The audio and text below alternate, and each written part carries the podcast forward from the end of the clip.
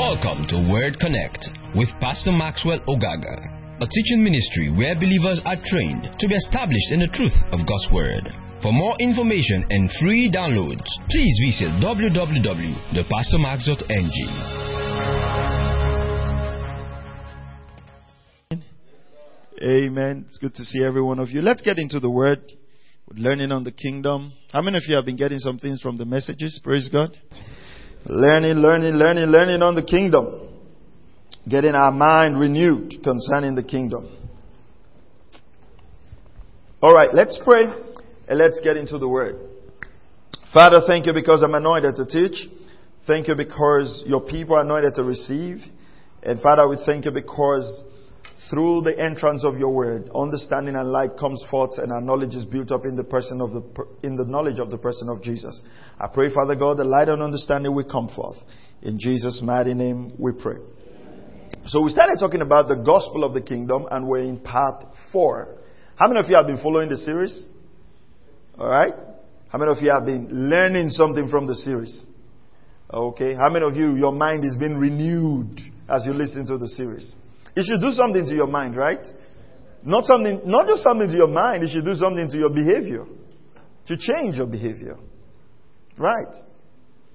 Because the Word of God, the, the Word of God we hear must reflect in our lives.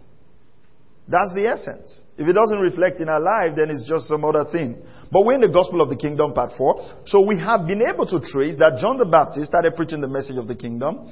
Uh, Jesus ended the disciples started preaching the message of the kingdom, right? And Paul preached the message of the kingdom. Now, Paul actually got a revelation of the message of the kingdom from Jesus Christ himself, directly.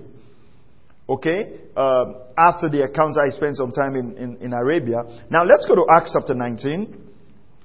And I want to encourage you, share these messages. Share them. Okay? And not only share them, listen to them again. Even if you are in the service, listen to them again. You know, I told you something the other day, Acts chapter 19, go to verse 8. Uh, even on Sunday mornings, even on Sunday morning, this morning, before I came to service, I had listened to a message already. This morning, before I came to service, I'd listened to, message already, to a message already. You've, you've got to listen to the messages. Are you hearing what I'm saying? Those of you who do a lot of housework, Hmm? When you get up in the morning, after your prayers, after your devotion, put the message on. Before you would brush your teeth, and those of you who stay a long time in, in bathroom, you know, some of you go to the bathroom and that's where you remember all the songs that you've forgotten. And then you sing for one hour before you start bathing. That's enough time to get the word of God in your spirit.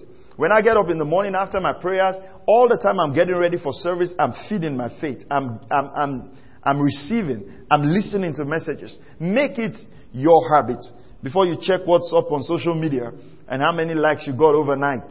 Alright? Make sure you, you get your faith fed. We are in trying times.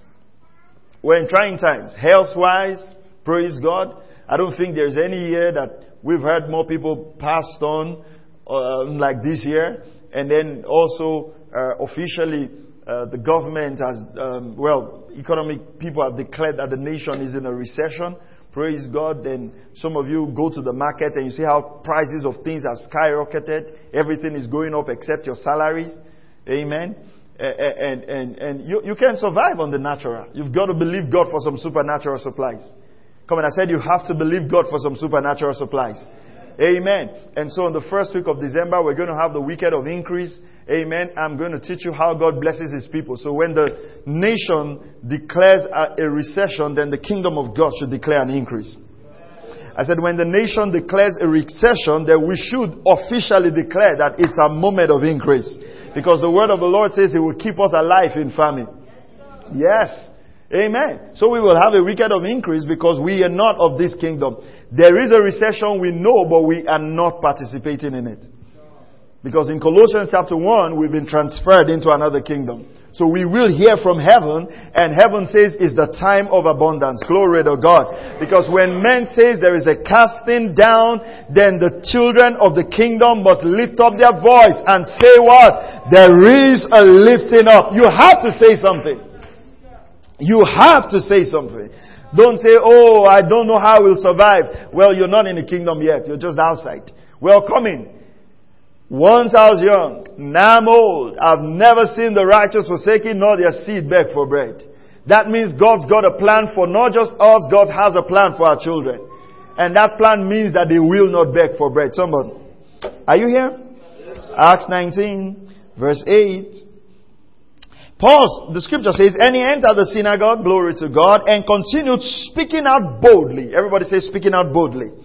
Now, we don't need to be ashamed of the message of the kingdom. We don't need to say it in ourselves. We need to speak out boldly. Now, I like this. For three months, reasoning, I like, I like the word reasoning, persuading them about the kingdom of God. So the message of the kingdom is not just something we preach out there. It has to be reasoned. People have to understand it. Because many people have not understood it. And that's why we're taking our time to, to, to reason and to persuade men about it.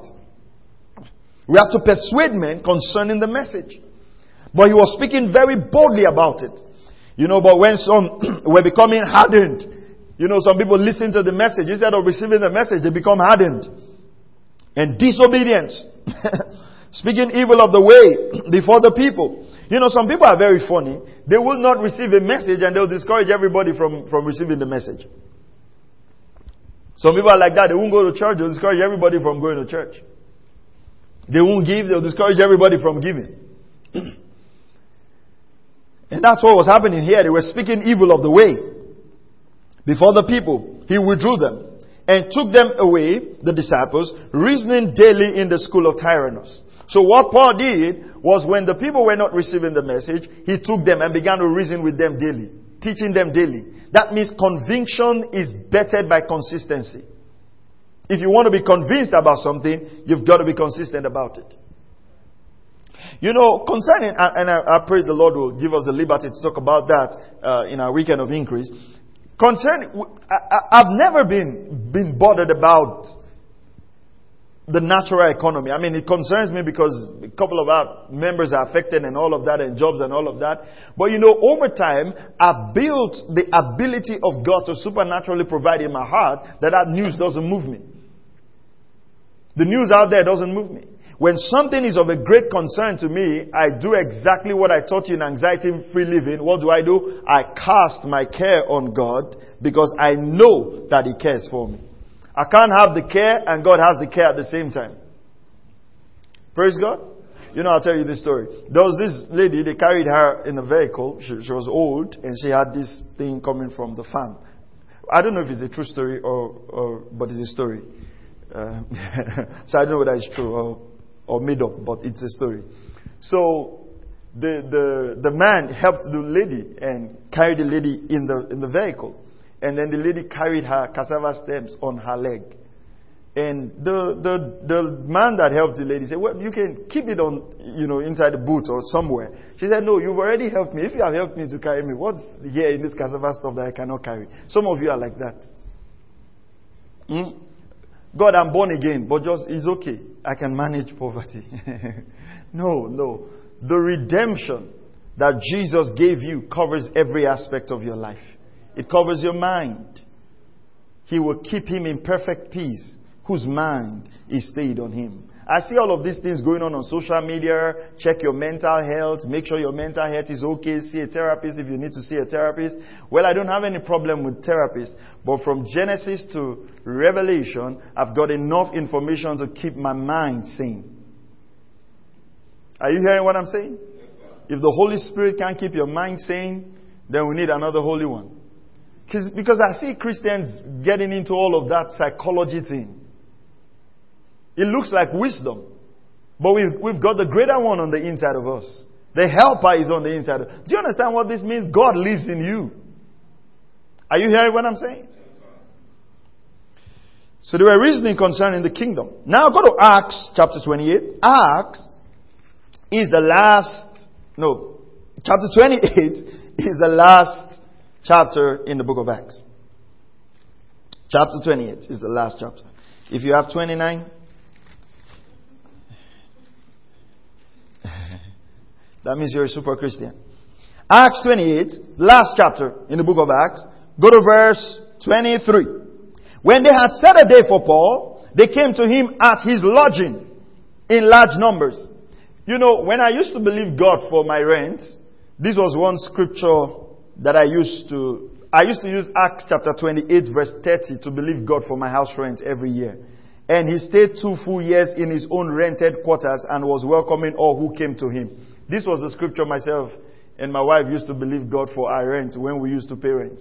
He says he was in his house, he paid two years rent. He didn't say he had issues with the landlord.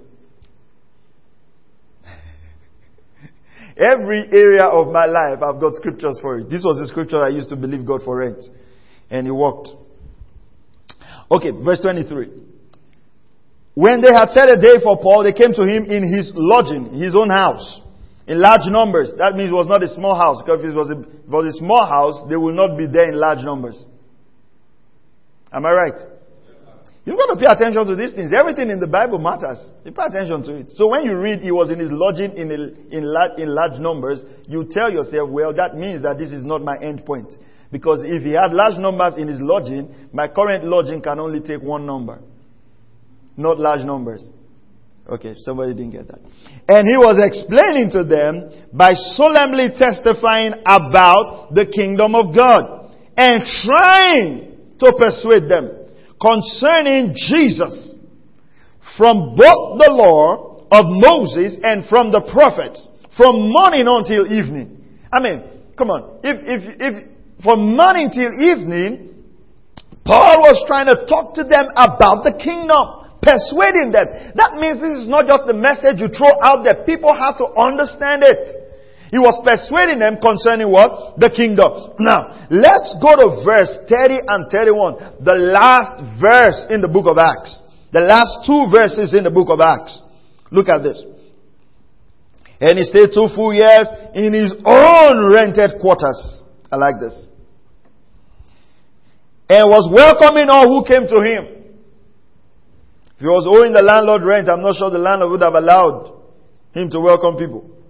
Verse 31. Preaching. What was he doing with his house?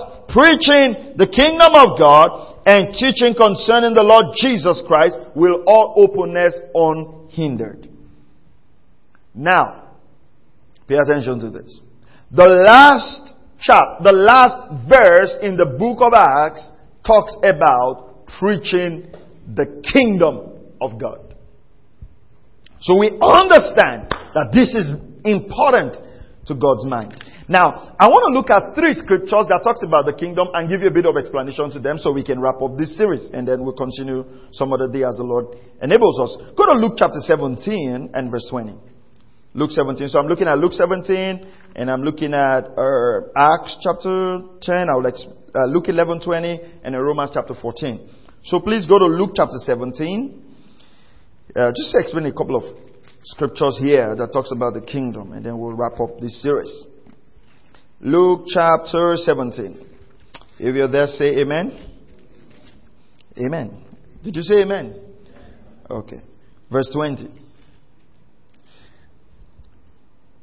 Luke 17, verse 20. It says, Now, having been questioned by the Pharisees, please pay very, very close attention to this having been questioned by the Pharisees as to when.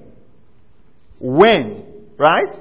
If I use the word when, I'm talking about the issue of timing, right? If I say where, I'm talking about location. Am I right? Am I right? If I say when did you come, I'm looking at the time you came. So if I say where did you come from, I'm looking at what? The, the location you came from. Right. Okay. So, it says, now, the, the, the, Pharisees were asking him when the kingdom of God will come. Now, why were the Pharisees asking him when the kingdom of God will come? Because the Pharisees had an expectation of how the kingdom will come or when the kingdom will come. Because the Pharisees understand, we read in the book of Acts, that Paul was persuading them from the law and the prophets about Jesus and the kingdom. Now, the issue is they understood that when it's time for the Messiah, the Messiah will usher in the kingdom. Follow me now that the Messiah will usher in the kingdom. Now, this man keeps saying he is the Messiah, but they do not see the kingdom. Because their mindset is that the kingdom is going to come, you know, the way other kingdoms come. You know, have you watched Spartacus? Or Troy? And if you watch those movies, not Rambo, have you watched? I mean, Rambo looks more energetic. But you know, if you watch all of those movies, you see how they take, you know, so you see the lead warrior on a horse galloping and all the guys shouting and all the sword. And that's their concept because that's how other kingdoms, come on now, take over. But now this guy is about dying. This guy says he's the Messiah. He, everything about the kingdom is fulfilled in his life, but they don't see anything. So they ask him, so, okay, let's even agree that you're the Messiah. When actually is this kingdom going to come? Look at how Jesus addresses the, the, the, the answers the question.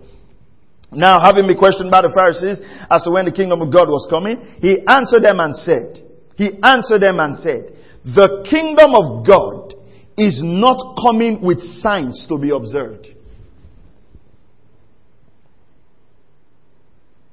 Pause. How many of you have heard message about the signs of the end time?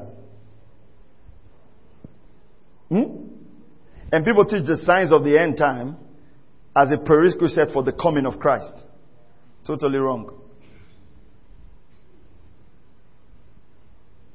The sign in Matthew 24 were signs that happened in AD 70 when the Romans invaded Jerusalem and destroyed the temple. Go back and read it. Jesus was talking about the destruction of the temple in AD 70. Go read church history. Because when they invaded, the, when they invaded to conquer Rome, and then the abomination of dissolution happened. They sacrificed a pig in the holies of holies. It was, it was disastrous. Go and look for um, the, the Jewish historian called Josephus and read his books. What Jesus gave as a sign of the end time, he says, the gospel of the kingdom shall be preached to all nations, then the end will come. Not words and rumors of words. Go back and read Matthew 24. It's clear there, it's clear. Because Jesus himself said, that is not the sign that tells you about the kingdom. And how do I know that? If you go to Timothy, the scripture says perilous time shall come. Hmm? And it says men shall be lovers of themselves. Un- ungrateful. Hmm? Yeah, I know I'm, I know, I, I understand this silence. Because all your life you've built a theology on wars and rumors of wars, and from the days of Jesus, wars and rumors of wars have always been continuing, and war will still continue. Mm.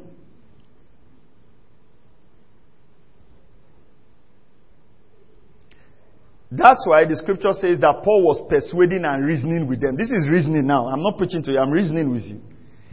Somebody say, well, we are in the last days. No, we're not in the last days. The last days started in Acts chapter 1, chapter 2. Peter said, um, the prophet Joel says, on the last day I'll pour out of my spirit upon all flesh, and your young ones shall dream dreams, and your old men shall see visions. Peter said, this is that which was spoken by the prophet Joel. If I say, on the 20th of November, I will pour out of my house a cup of wine and you shall drink wine. And then Mayowa comes and say, this is that which pastor said about. And you actually taste wine. Does that wine not tell you that today is the 20th of November? The last day started in Acts chapter 2. You're not in the last days. It's clear. It's simple. It's English. Peter said, this is that which Prophet Joel said. Prophet Joel said, in the last day I'll pour out of my spirit. The la- Acts chapter 2 was when the spirit was poured out. And that's when Joel said, this is the last day. So what is the last day? The last day is the end of Judaism. The new day, which is today, which is the day of salvation is the day of Jesus. Okay, we'll talk about the last day some other time. Let's go on now. But is that is it clear? Don't just say yes so I can move on. say, Pastor, so what are you saying? I'm saying exactly what the Bible said. That the last day is not 2020. The last day started 2000 plus years ago when the Holy Spirit was poured out. Because Jesus clearly said, I'll pour out of my spirit upon all flesh in the last days. Now, the funny thing is we go to Matthew 24, we take all the wars and rumors of wars as signs of the last day, but we forget to go to perilous times in 1 Timothy, and when men are lovers of money, ungrateful, ingratitude, disobedient to parents, we don't teach those signs, and those signs are more deadly than wars. When last did we experience a war here? When last did you experience somebody being ungrateful to you after all you have done? If we are wise, we will even teach that more as a signs of the last days than wars and rumors of wars. Are you hearing what I'm saying? Okay. Don't worry, we'll deal with the last day. And these are very easy concepts. The best way to learn these things is forget what you have learned before and just read the Bible for what it is. The Bible is self-explanatory. Self-explanatory. You know, somebody say, well, the Bible is confusing. No, it's not. You've got to be patient to, to study it. And that patience is what we don't have. If you, if you are a diligent student of the Bible, go back home, take all the scripture that talks about the last day and read them. They will explain themselves to you. All the scripture that talk about the last day. They will just explain themselves to you. Praise the name of the Lord. Okay, let's, let's, let's focus on this now. Luke chapter 17. Did you learn something from there? Okay. Now, having been questioned by the Pharisees as to when the kingdom of God was coming, he answered them and said, The kingdom of God is not coming with signs to be observed. So Jesus is clear that number one, the kingdom of God will not come with signs to be observed. So anybody teaching the coming of the kingdom with signs has already missed this very thing that Jesus said. Is it clear here? okay, let's, let's go on. Look at this nor will they say, Look, here it is. Or, there it is. It's clear. Jesus says, eh, they will not say, there is the kingdom. Or here is the kingdom. Number one, it's not going to come with observable signs. Number two, it's not going to come with, you can point it and say, there is the kingdom, or here is the kingdom. So Jesus have told us three things about the kingdom we identify. Number one, it will not come with visible signs. That means we cannot observe it with our physical eyes. Number two, it has told us, Jesus told us, we cannot point to where the kingdom is. So he tells us now where the kingdom is. For behold, the kingdom of God is in your midst. Okay. Remember what I said? Paul was reasoning. Let's reason together. If I come and ask you, when will Mr. Kalada come? Right? I ask you, when will Mr. Kalada come? And you now say, Mr. Kalada will not come with a car or Mr. Kalada will not come with a bike. Alright? Um, what's the next thing he said there? Nor will you say, here is Mr. Kalada seated at the right side of pastor, or Mr. Kalada seated at the left side of pastor. But Mr. Kalada is within you, or in your midst. What does that tell you about the answer to the question of when the kingdom will come? I, I, need to hear the correct answer. If I don't hear the correct, I will close the door and take all your money. What's the correct answer? What, what, how, what, what, how's that answer to what they asked Jesus? What will you now say is the answer to the question of the Pharisees if you were to answer that from, from Jesus' The kingdom is what? If the kingdom was already there 2000 plus years ago, what does that tell us about 2020 about the kingdom? Huh? Yeah, it's getting technical now, right? Kingdom is here. Is in your midst. Now, let's look at this. If you take three translations of the Bible, it interprets the word as the kingdom of God is in you. Let's look at the King James Version. The King James Version. Hmm? So, um, um, sorry, King James and New King James translates it, the kingdom of God is within you. But it's not, it's not so correct. Because the kingdom of God could not have been in the Pharisees. Are you following that now? If, if, if, if, if, if I'm Jesus and I say the kingdom of God is within you, if we look at that from English phraseology, it means the kingdom of God is inside of you. But that wouldn't have been totally correct because the kingdom of God were actually not in the Pharisees because the Pharisees were the one asking him about the kingdom. Yeah? So the current translation to that, because the Greek word used there is actually in your midst. So the current translation is in your midst. NIV gets it right. New American Standard Bible gets it right. The NET gets it right in that. Now, the NLT and the HCSB Bible, the Holman Christian Standard Bible, translate it as the kingdom of God is among you, which is also correct. It says the kingdom of God is in your midst or the kingdom of God is amongst you. The ESV, the English Standard Version translates it and the kingdom of God is in the midst of you. So the current, so if you read it from the King James where it says the kingdom of God is in you, many people do not really understand it. The truth of the matter is at that time, contextually, now we can say the kingdom of God is in us. But contextually, when he was talking with the Pharisees, because you must understand something, the Bible was written for you but not to you. It was written to a set of people at a set of in a, in a, in a particular geography. So if you want to understand what it, what, what is said there, you've got to go back and put yourself there and understand what the Bible is saying. So it was the Pharisees that Jesus was answering. Are you with me up until this point? Okay. Now, the, the word within you in Greek is in your midst. Now, why did he say in your midst? Because the kingdom at that time was personified by Jesus. So they were asking him, when will the kingdom come? And Jesus said, he, he couldn't, he, I mean, in simple terms, Jesus would have said, I'm the kingdom. But he didn't say that. He says, listen, the kingdom of God is in your midst. That means, listen, I'm here. This is the kingdom. It's not about when will the kingdom come. Because the physical signs you are trying to observe to know when the kingdom come, the kingdom came in a manger. You didn't see it. It's in your midst. Okay, let me explain it from the parable of Jesus.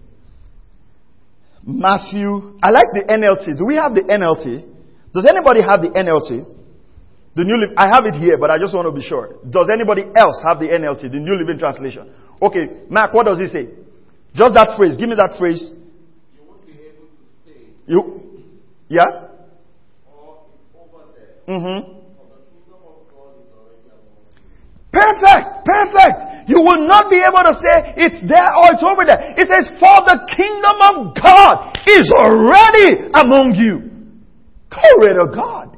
They, listen to me, saints of God. It's the same problem with the church today.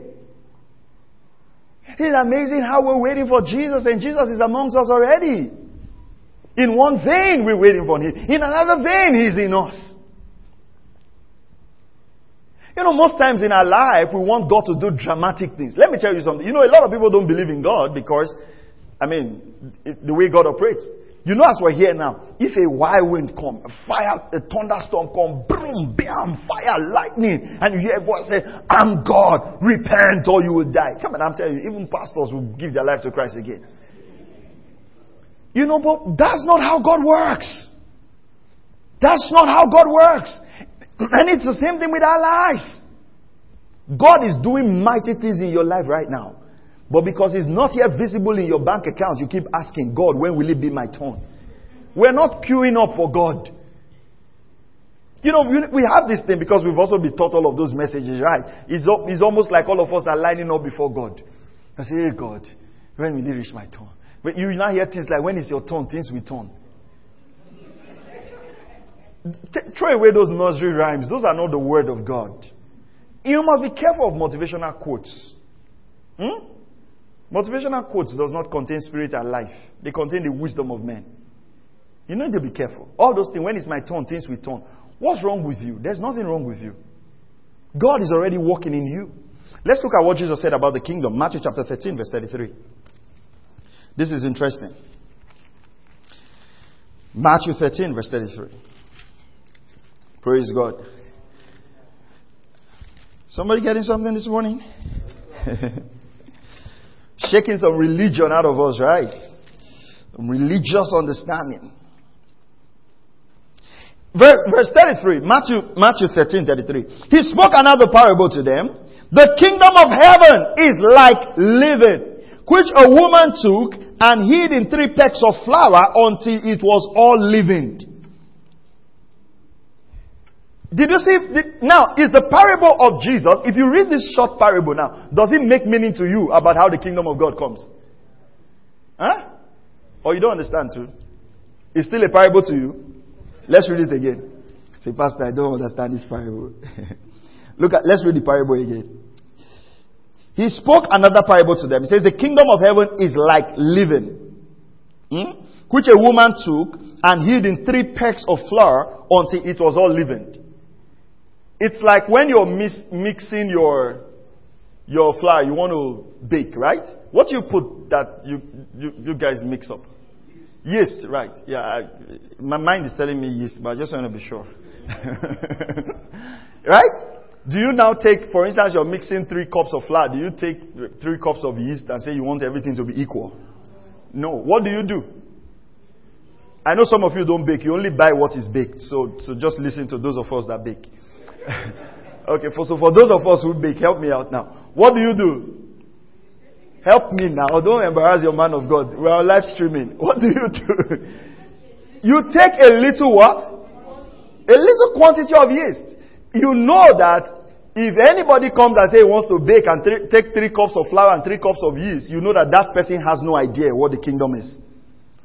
So Jesus said that's how the kingdom comes. It's a small leaven and God will mix it in a few people and gradually the whole world will become the kingdom of Christ. That is why he now said, You are the light of the world. You are the salt of the earth. Why? Because the kingdom is now in you. You're the one to spread the kingdom. Can you see the huge responsibility we have? Paul defines the kingdom for us. We'll get there. I mean, this is what I'm teaching in Harcourt over the weekend. Paul defines the kingdom for us. But see how the kingdom works. So I'm using this to explain when he said Luke 17, 20, 21 that the kingdom of God is in your midst. So what did the Lord do? The Lord released Jesus on the earth. He brought the kingdom. Hmm? And used the kingdom principles to train three and, three and a half years, train 12 disciples. And then went up to heaven. Released the Holy Spirit. And I've told you about the Holy Spirit. Hmm? The Holy Spirit is the Greek word used for the Holy Spirit. I'll send another comforter. Is the word allos parakletos. Allos parakletos is not another of a different kind. It's another of the same kind. That means actually the Holy Spirit and Jesus they are no different. It's almost like saying that the Holy Spirit is Jesus in liquid form. And the reason is because if Jesus remains physically on the earth, he will be the only one that can contain the fullness of God. So what God had to do, Remember something my wife told me. What God had to do, what God had to do was to take Jesus up, dissolve him into liquid form so he can live in all of us. So the essence of the kingdom in Jesus is the essence of the kingdom in you. Are you hearing what I'm saying? So, the kingdom functions that way. So if we keep looking at the kingdom with a physical, the, the reason is because when man fell, physical things became more real to him than spiritual things. Let me give you an example. And I've given this example many times. If you come to church now and I tell you, maybe you greet me in the morning, I say, Pastor, good morning. I say, oh, you're blessed. Or bless you, or God bless you. You know you might likely not say amen. Do you, do you realize that? Are you going home or you're here? Okay. Yeah, yeah. you would you would likely not say amen. But do you know that if you meet a babalawo, hmm, hmm, and maybe you didn't greet the man, the man I say you will see. What what's going to happen? What what will happen? The way somebody is even shaking his head, he say, Pastor, why did you point in my direction? but what do you think will happen? Huh? Let's be sincere. What do you think will happen?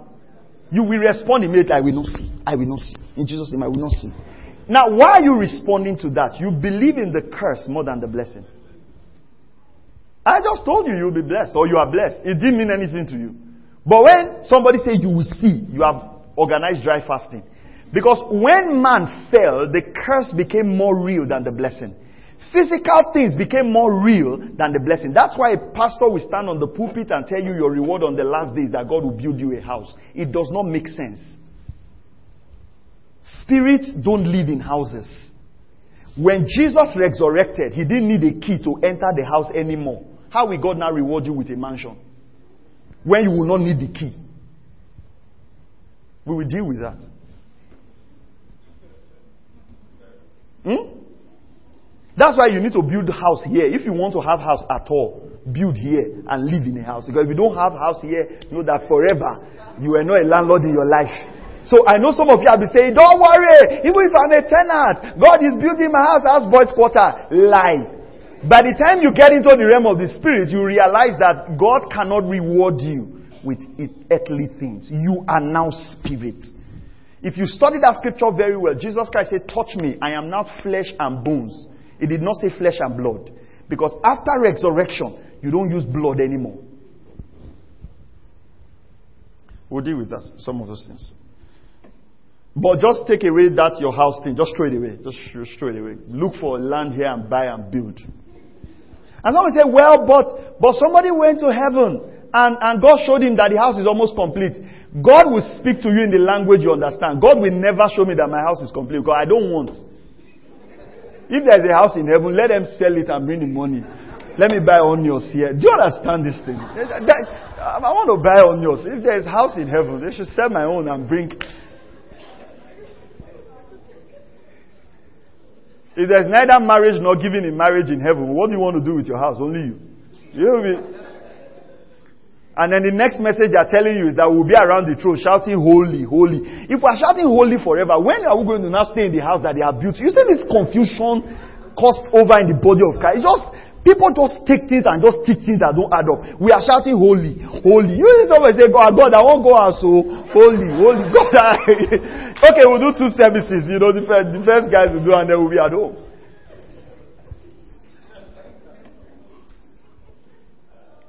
And that's why, you know, sometimes when people study to an extent, Christianity don't make sense to them anymore. Because they, you know, it, just don't make sense. Like, what are you talking about? Because we have reduced this thing to two extremes. It's either we are big on money, money, money, money, money, God will bless you, God will bless you, God. Then when somebody has money, he now say, why do I need your God? Or it is one day, one day, and the person just says, see, I'm tired of waiting for that one day. I want to enjoy life now.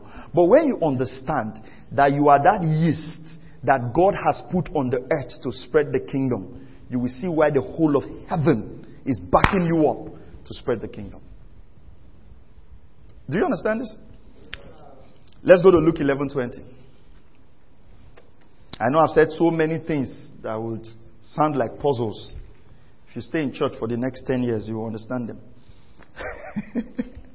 you know, we have to teach these things gradually. You know why you are enjoying this as I'm teaching it now? Because over time, we've been expanding the scripture. What does the scripture talk about? Line, what? Upon line, precept upon precept. Imagine you heard me for the first time and this is the message you are hearing. You won't return.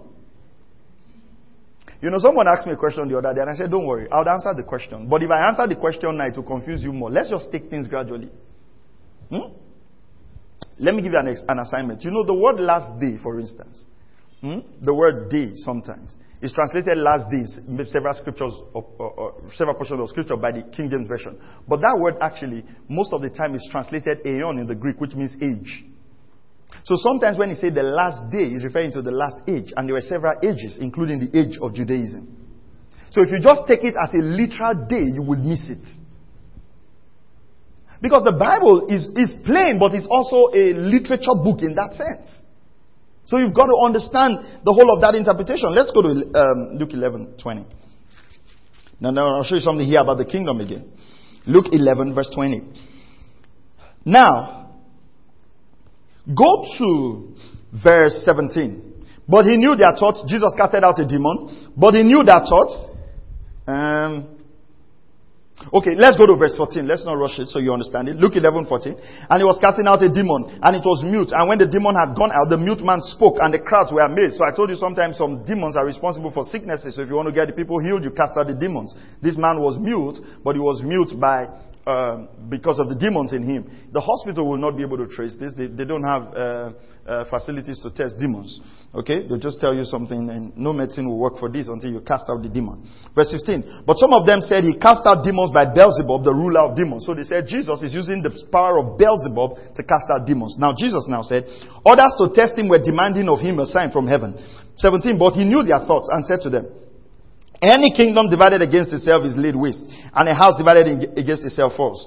Okay, let me say this because I picked this in the thoughts of someone. Let, let me say this now, just as Jesus picked this thought. And somebody say, yeah, but if these things you're teaching are true, why do all our fathers teach this message or teach it this way? Two things I'll tell you. Number one, most of them heard the message from other people, they never studied it. And number two, most of them know this message, but if they teach it, they're afraid of losing the crowd because they've spent years teaching something that's not true. That's the answer to your thoughts. Let's go on. 17. But he knew their thoughts and said to them, Any kingdom divided against itself is laid waste, and a house divided against itself falls. If Satan is divided against himself, how will his kingdom stand? For you say that I cast out demons by Beelzebub. Verse 19. And if I by Beelzebub cast out demons, by whom do your sons cast them out? So that means their sons were using the spirit of Beelzebub to cast out demons. So they will be your judges. Verse 20. Look at verse 20. Look at verse 20. Jesus is teaching us something powerful here. But if I cast out demons by the finger of God, huh? Come on now. What's that? Read with me. Then what? Did you see that? Jesus says, if I cast out demons by the Spirit of God. Now, when he uses the word finger of God, most of us will not understand, but the Jews understood. How did the Jews understand? Because in Exodus chapter 8 verse 19, the magician said, after Moses did all his things, this is the finger of God. So when he says, if I cast out demons by the finger of God, he wasn't saying if I cast out demons by pointing and doing like this and falling people. No, that's not the finger of God. When he said finger of God, they knew, you don't know, but they knew that he was referring, in fact, back to the hand that led them out of Egypt. You can read that in Ex- okay, thank you. Exodus 8:19. Then the magician said to Pharaoh, "This is the finger of God." So they understood that the finger of God meant the power of God. So he says, if I cast out demons by the finger of God, then the kingdom of God has come upon you. So he explains it. Go to the next line. When a strong man fully armed guards his own house, his possessions are undisturbed. But when someone stronger than he attacks him and overpowers him, he takes away from him all his armor. On on which he had relied and distributes his plunder. He who is not with me is against me, and he who does not gather with me scatters. When the unclean spirit goes out of a man, he passes through waterless places seeking rest, not finding any, and he says, I'll return to my house from which I came. Now understand something, Jesus is talking here. He says, that demon who says, I'm returning to my house.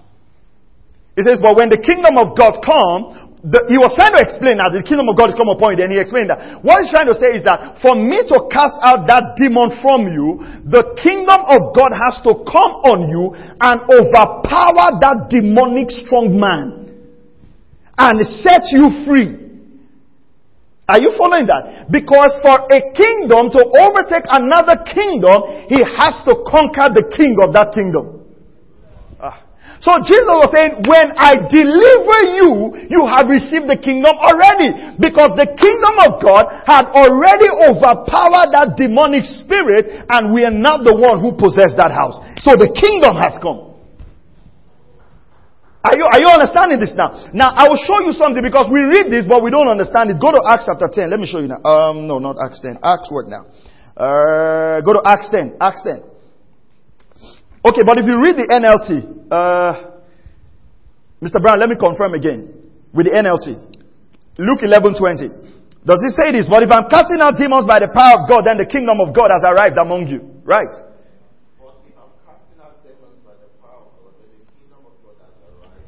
Do you see that when, this is the same thing he told them in Luke? Can you see that Jesus is consistent that by me being in your midst, the kingdom has arrived? So we cannot be awaiting a kingdom that has arrived. Okay. Another puzzle. So Paul now says that you pray that the eyes of your understanding might be enlightened, that you may know.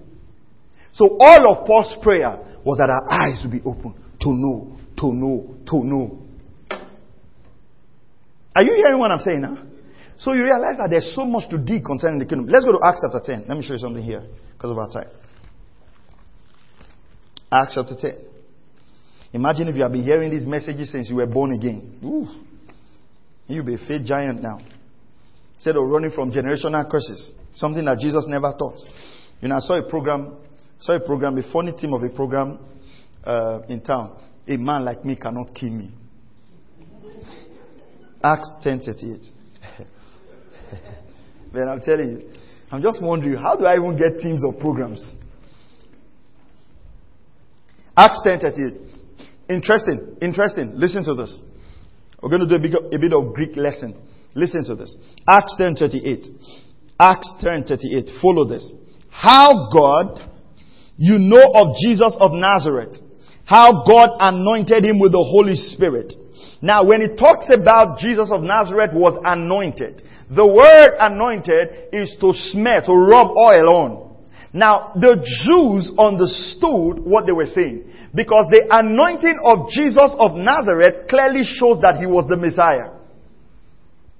That's why when they put Jesus of Nazareth, they were clear to say that because they understood clearly that that was the Messiah. Now listen to it. How God anointed Jesus of Nazareth, how God anointed him with Holy Spirit and with power, and how he went about doing good and healing all who were oppressed by the devil, for God was with him. Now, now, Follow me closely. Who else made this statement about God being with Jesus? Can you remember? Who else? Bible student? Who, who else made this very clear statement? No? God was with Nicodemus. Nicodemus. He says, no man can do these signs except God is with him. Now, Nicodemus understood that the Messiah was going to be anointed and he was going to have certain signs. And when Nicodemus saw those signs, he knew that he was pointing to the Messiah. Did you follow that? Come on, did you follow that? Now, he now says, how God anointed Jesus of Nazareth with Holy Ghost and with power and doing good and healing all who are oppressed over there? But Now, let's take a bit of Greek lessons now. The word oppressed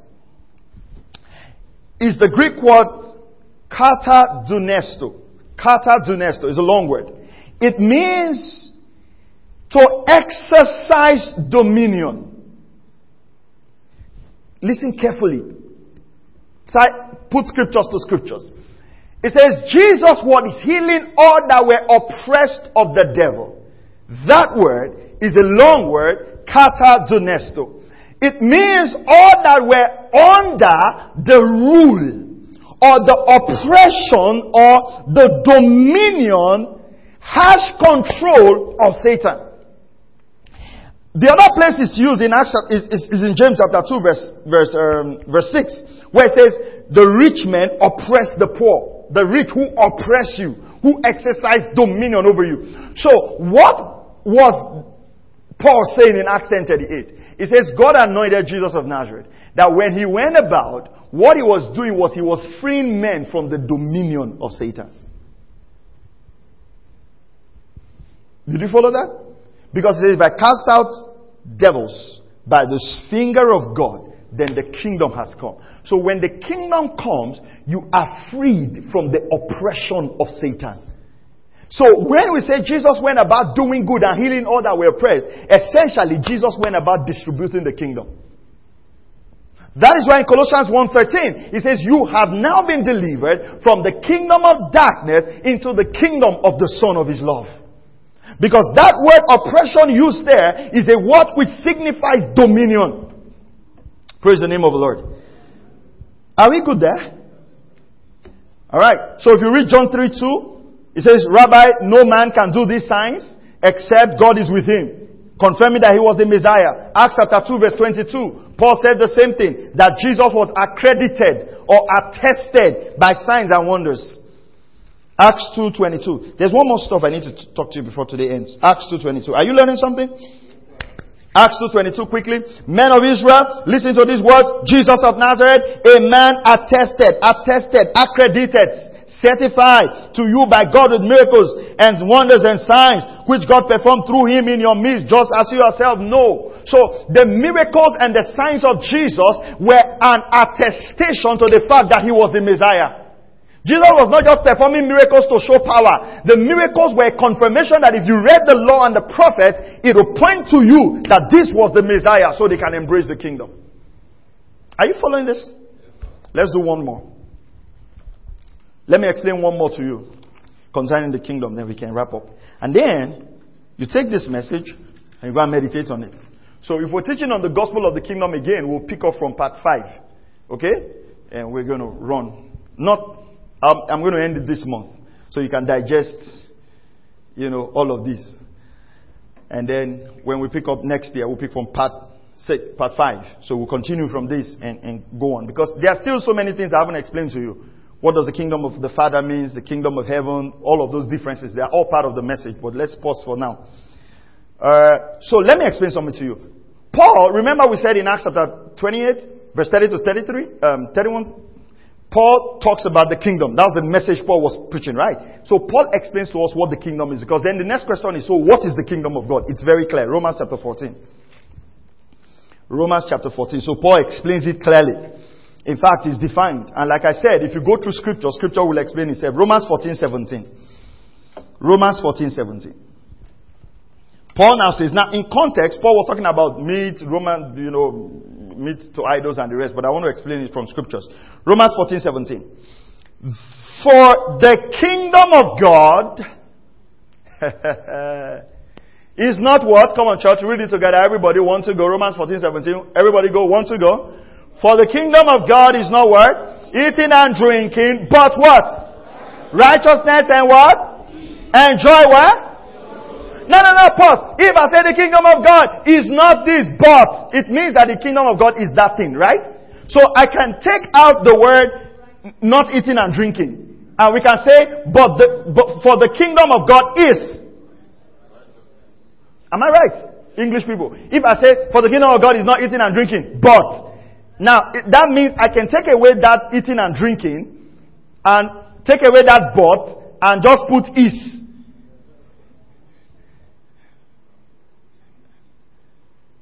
Okay, you don't understand it. Do you understand it? So I say, Pastor, we're coming to church, not school. Yeah, but do you understand it? Okay. So let's read it without the eating and drinking. I'll explain what eating and drinking means to you, but let's let's read it right. For the kingdom of God is what? Righteousness and peace and joy. Pause, pause, pause, pause. Don't rush. Because you miss something there now. Something very important. Something very important. You miss it there. Don't, don't rush. Hold it. What's the kingdom of God? What's the kingdom of God? What's the kingdom of God? Fantastic. And do you think we can have all of these things without visible signs? Does this tally with what Jesus said about the kingdom? That it will not, can you observe righteousness? You can see the effects of righteousness, but you cannot observe the signs of righteousness. Okay. Now, very important, where is this? In. In. No, that word is important. It tells us what the kingdom is. That this component is in the Holy Ghost. So, if righteousness, peace, and joy is the kingdom, and the kingdom is in the Holy Ghost, so we can understand how the kingdom comes without visible observation. Because when you receive the Holy Ghost, the kingdom came. Okay, you didn't get it. Righteousness, peace, and joy. In. In means what? Is there any definition to E? E means inside. Righteousness, peace, and joy inside the Holy Spirit. So, if this is, now I've got water here. So let's say this water contains righteousness. Eh? Peace and joy. What does water contain? H2O. What's H? What's H? Okay. And what? What's O? Okay. So, let's say the kingdom of God is H2O. Right. H for what? Okay, H for Holy Ghost. Are you a CSC member? Okay. Alright. So let's say H is what? Hydrogen, right? And O is what? Oxygen. Makes up water. So let's say H is righteousness, O is uh, peace and joy. Now this cup is the Holy Spirit. Flowered Holy Spirit. and black, Holy Spirit's got black cup. Now, if I give, Gideon come. If I give, quickly, if I give, now we agree that the Holy Ghost is the water, the, the, the, the kingdom is the water. If I give, now, the, the water is the kingdom. Do we agree on that now? Which is the H2O, right? Now this is the Holy Spirit. This is, this is an example, please. Don't send me email. This is the Holy Spirit. Hmm? And this is Gideon. Man is not born again. Alright? So, you're not born again. so, he hears the message. He Hears the message. And he gets born again. And I now take the Holy Spirit and give it to him. Simple question. Does he have the kingdom now? Why? Why would you say he has the kingdom? Because righteousness, joy, and peace, which is H2O, is where? Is in the Holy Spirit, in the cup. Now he's got it. Now why did I have to? Now, what happens with the ascension of Jesus? Jesus went up to heaven and produced many cups. Because if Jesus was still on earth, he was the only one who had the cup. And if, if, if now seven billion people want to get born again, they're going to fight over this cup. So Jesus went to heaven, they mass produce more cups, so that if I give Gideon one cup, I can give him another cup, I can give him another cup, another of the same kind. Are you hearing what I'm saying? You don't need Jesus to be physically with you anymore. It's unbelief. Because he is distilled in cups. Now, remember the parable of the leaven, Matthew chapter 13. The Holy Spirit gets inside his spirit. You know this is not, this is not Gideon, right? This is, this is not Gideon. This is, this is flesh. Right? Then he's got a soul in his mind. Where he thinks whether I'm a good pastor, I'm a bad pastor, all those like, ah, pastor, pastor is a thief, they don't like, all the money, the church don't have love, you know, all of this takes place in his head. Right. Crazy thoughts. takes place in his head. Crazy, good, bad, ugly. Everything on his head. Soul, soul realm. Soul is made up of the will, intellect, and illusion. He decided, I'm not coming to church again. Stupid people. Yeah, all those things are in his head.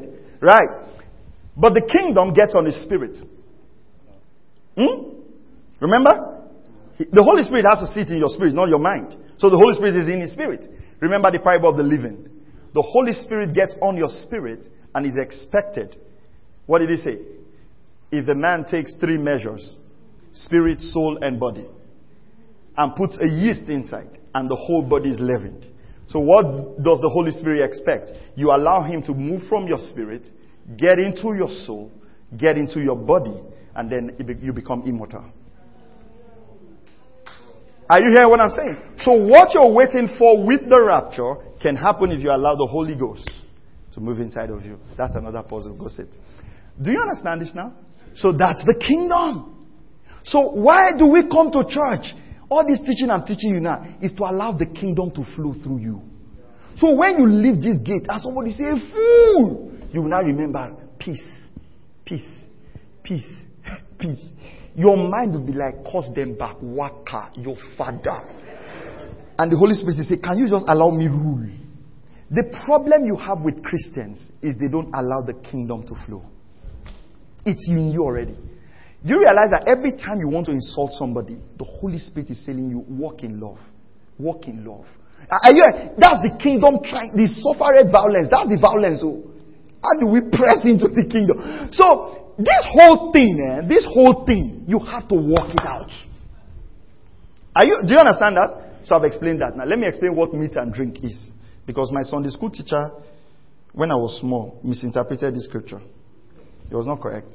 He said, when we go to heaven, anything we want. And then I used to like my mind. Say anything you want, you just ask, it will just show up. See, in my mind, I wanted to make heaven by all means. So I'll just sit there and say, my mind. You see, let's not try to make things appeal that way to people. Hmm? Hmm? what is meat and drink? When Paul says the kingdom is not meat and drink, he's not saying the kingdom is not malt and donut. Meat and drink refers to the Jewish system.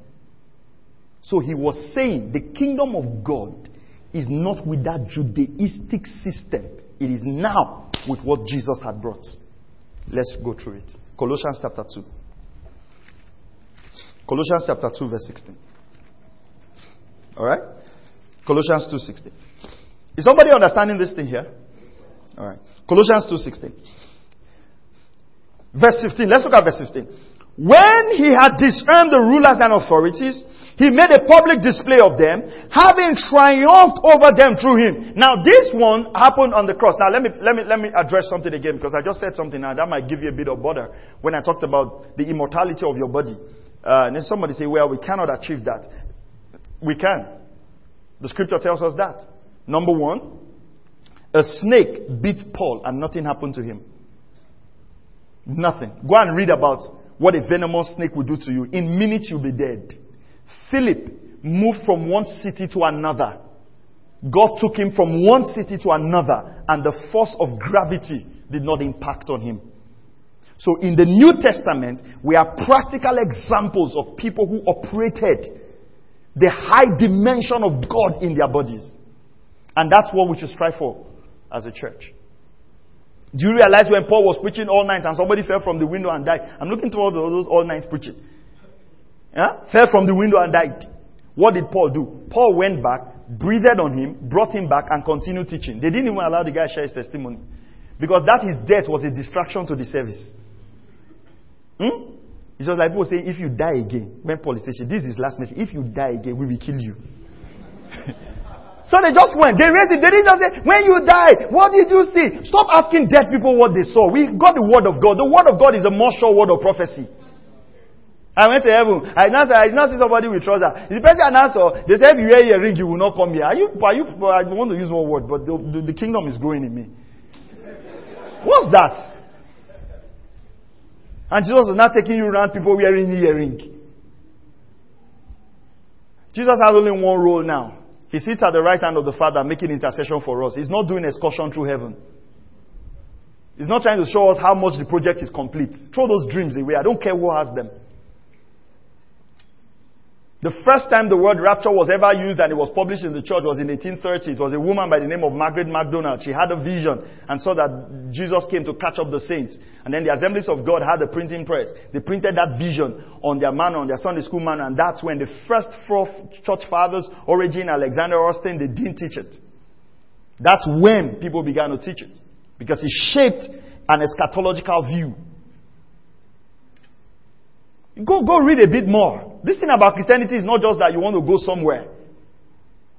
It's about the kingdom spreading through us until the whole world is covered. All you need to know about this message is to ask what was God's original plan. Genesis 1:26. What did God ordain from man from the beginning? It's clear. Are you still here? So I'm explaining meat and drink to you now. That's just uh, Colossians 2.16.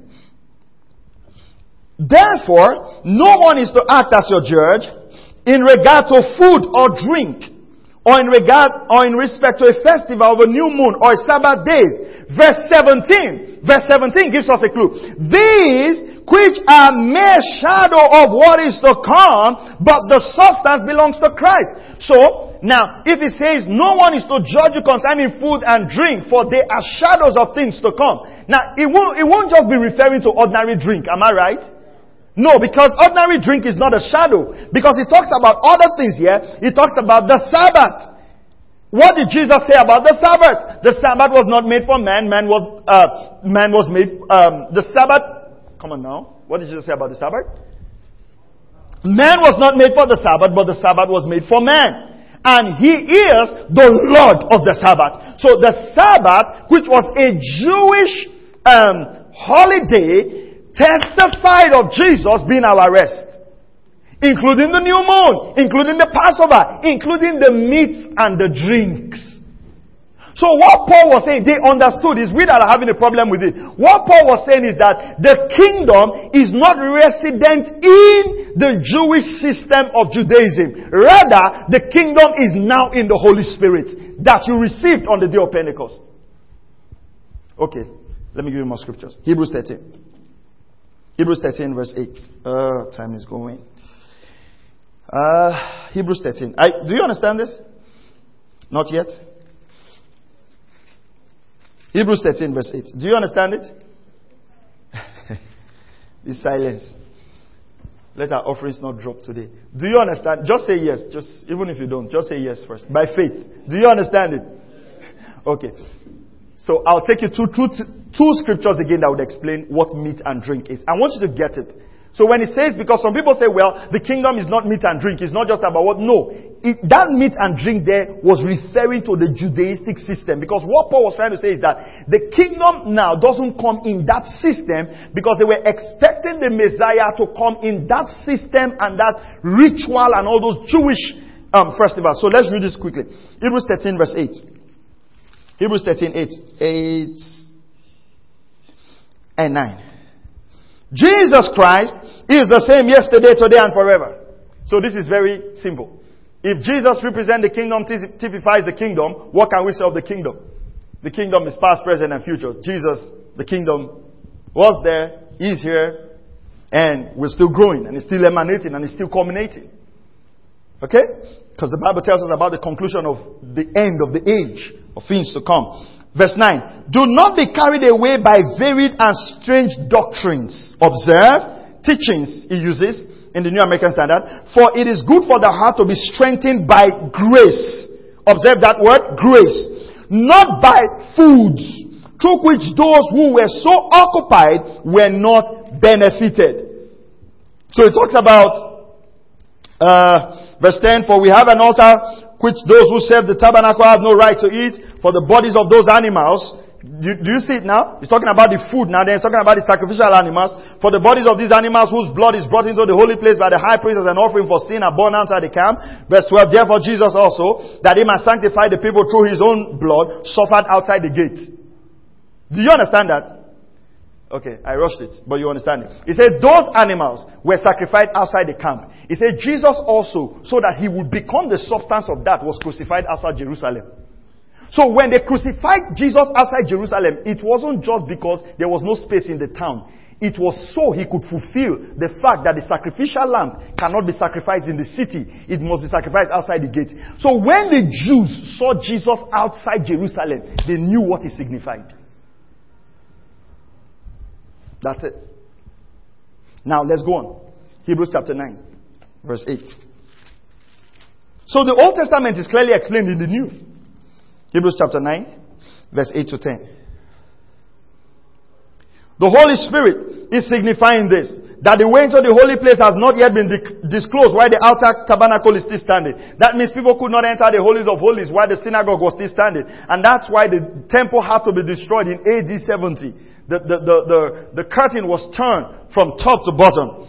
Verse 9, which is a symbol for the present time. Accordingly, both gifts and sacrifices are offered which cannot make the worshipper perfect in conscience. So the old could not make the, the worshipper perfect in conscience. Go to verse 10. Since they only relate to food and drink and various washings, regulations for the body imposed until a time of reformation. Did you see that? He said this food and drink and various washings were imposed until the time of reformation. What is the time of reformation? Verse 11. But when Christ appeared as high priest of the good things to come, he entered through the greater and more perfect tabernacle, not made with hands, that is to say, not of this creation, and not through the blood of goats and calves, but through his own blood, glory to God. He entered the holy place once for all, having obtained an eternal redemption. These passages we just read was what Paul explained in Romans 14 17. That the kingdom is not meat and drink but is righteousness, peace, and joy in the Holy Spirit. No man truly finds God and doesn't have joy. Even in the most adverse of circumstances. That is why Paul wrote from, from prison He says, Rejoice. I tell you again, rejoice. That was a man writing from prison. Why? He had the joy of the Holy Spirit. You know the song we used to sing, This joy I have, the world can't take it away? The world can't take it because the world didn't give it. This is not a joy from your bank account. This is not a joy because you're married or not married. This is not a joy whether you have children or you don't have children. Are you hearing what I'm saying? This joy is in the kingdom, is in you. Have you understood something this morning? Father, we thank you for the entrance of your word It gives light and it gives understanding to the simple. I pray, Father God, that people's life will be supernaturally transformed. That you cause this word to go forth and go further in the mighty name of the Lord Jesus Christ. Thank you, mighty God. In Jesus' name we pray. Amen. Are you blessed this morning? All right. Give a big offering to the Lord.